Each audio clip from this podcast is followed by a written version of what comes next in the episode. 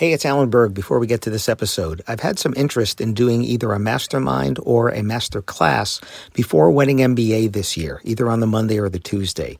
If you'd like to show interest and see what the different options are and let me know what you might be interested in, the prices, the times are all there. Go to podcast.alanberg.com, click the button to take the two question survey really simple. And if you haven't gotten your tickets for Wedding MBA yet, use the coupon code ALAN, my name, A L A N, at weddingmba.com. Save $20 off any ticket. Go to podcast.alanberg.com, take the two question survey. I'll see you in Vegas this year.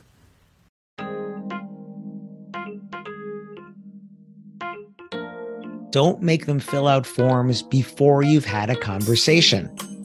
Listen to this episode and see why I'm talking about this.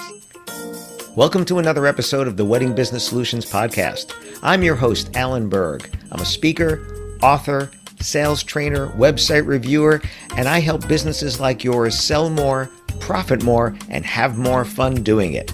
Enjoy this episode. Hi, it's Alan Berg. Thanks for tuning in to another episode of the Wedding Business Solutions Podcast. Here is another listener suggestion, this time from my friend Kimberly.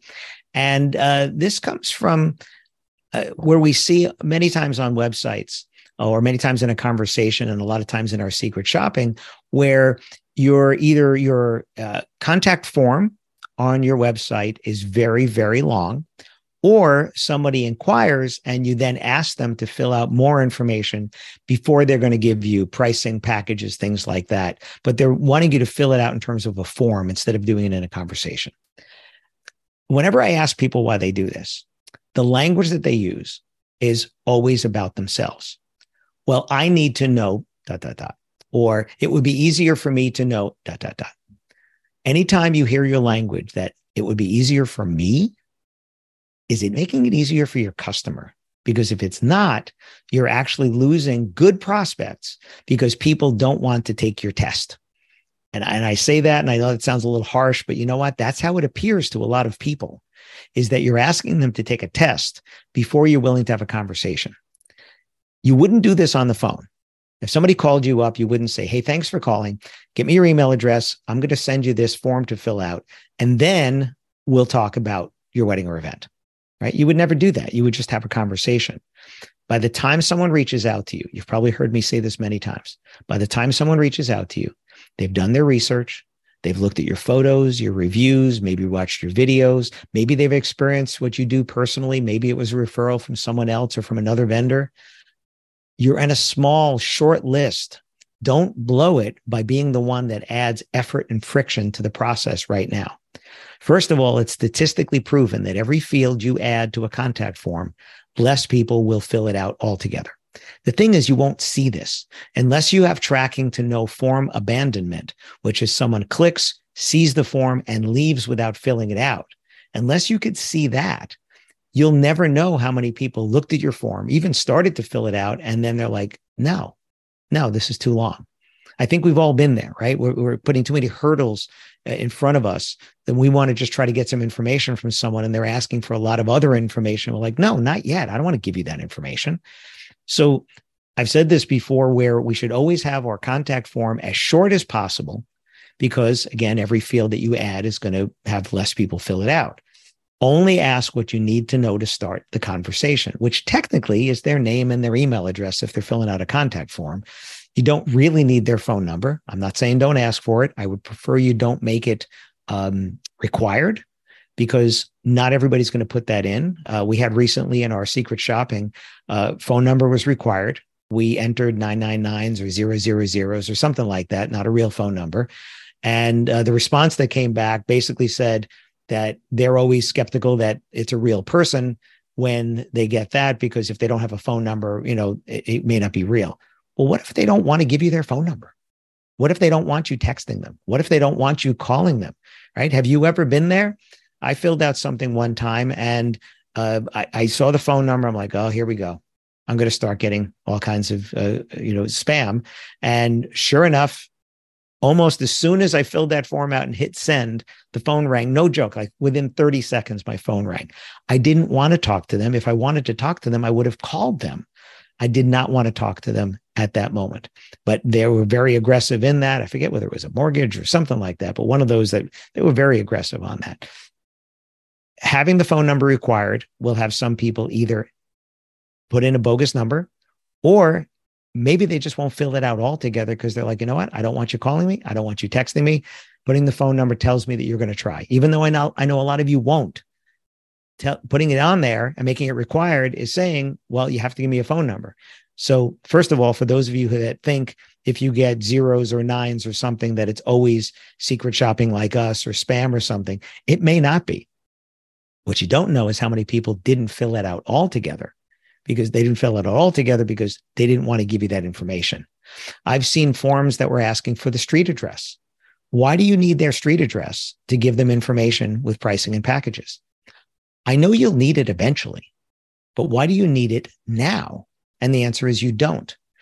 The answer is you want to be able to have complete information for your CRM or, or information about them. And yes, you might want to know where they're coming from or whatever, and that's great, but you're chasing people away who are going to say that's intrusive. I don't want to give you that information. And even the fact that it's not required, the fact that the form field is there is going to have some people not fill out anything because it's making the form longer.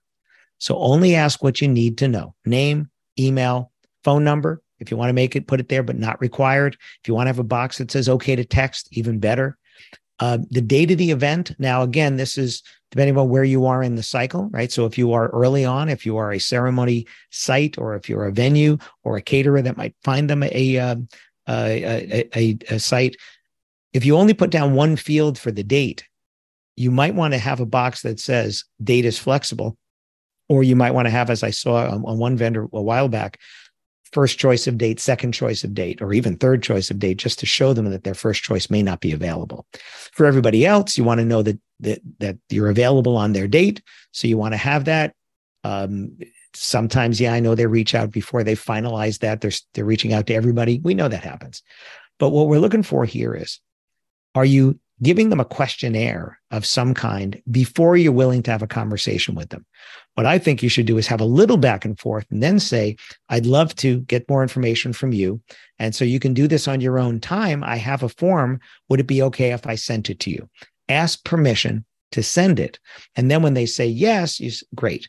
Now, if you've ever had a delay getting the form back, right? That's another thing that this can do is depending on how long it is, how intrusive it is, please, please make sure that they can fill it out on their phone or on a laptop or desktop or tablet, right? And I said phone because if you send them a document, make sure it opens up on their on their phone make sure they don't need special software for it and make sure they can fill it out there um, i had somebody recently that sent me a document that i was going to have to print out fill it out by hand scan it and then send it back to them. That's a lot of friction.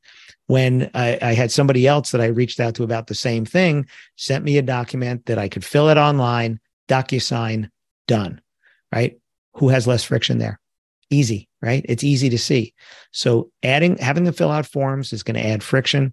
What you're not going to see is the people that choose not to fill it out at all and just bypass you because of that that you actually blew it at that point because they liked everything up until that point. They're going to make an inquiry, and either your contact form is way too long. And again, look at your forms, not just the questionnaires you have them do after, but look at the actual contact forms on different phones. How long are they? How many screens are they? It, it, it should be one screen if you can make it fit on there, or barely more than one screen otherwise. But if it's more than two, you're going to start losing people because they're like, no, I don't have time for this. This is why do you need this information right now? Like you don't need their guest count. You can ask them that, right? The date, yeah, fine. The the venue location, if you're not the venue, you can ask them that in your conversation. It's what we call a low commitment question or a confirmation question, confirming the venue. So give the give yourself some of those easy questions to ask. And yes, I know it takes longer with the back and forth, but you know what's more frustrating? The ghosts, the people that already thought you're a good fit and they choose not to respond to you because you're sending them long messages, having them fill out long forms, asking them too many questions. That is is worse because those people already thought you're a good fit and now you've fallen off the list, that short list you were already on. So please think about yourself as a customer.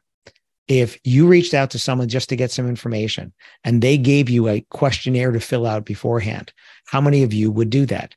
And for those of you who say, Hey, I have no problem doing that, you have to understand that not everybody's like you and that you're actually losing potential customers, good ones, because you're treating them like you when not everybody's like you. We all have to understand that not everybody buys that we do. They don't think the way that we do. They don't act the way that we do. And they're not going to react to something like a questionnaire the same way. So if you're the type of person that would have no problem doing that, understand there's an awful lot of people out there that do, and you're missing out on them. People with a budget for what you do, people who already like what they see, hear, watch, read, and experience, and choose to bypass you because of a document.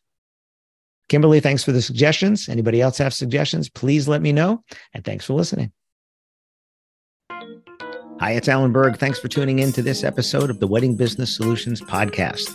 If you'd like to make a suggestion for a topic or for a guest, you can do that with Ask Me Anything on the button at podcast.alanberg.com. And if you'd like to find out about having me do sales training or speaking for your group or association, and that could possibly be for free, we have some good ideas, contact me at alan at weddingbusinesssolutions.com. I look forward to seeing you on the next episode and hearing your suggestions. Thanks.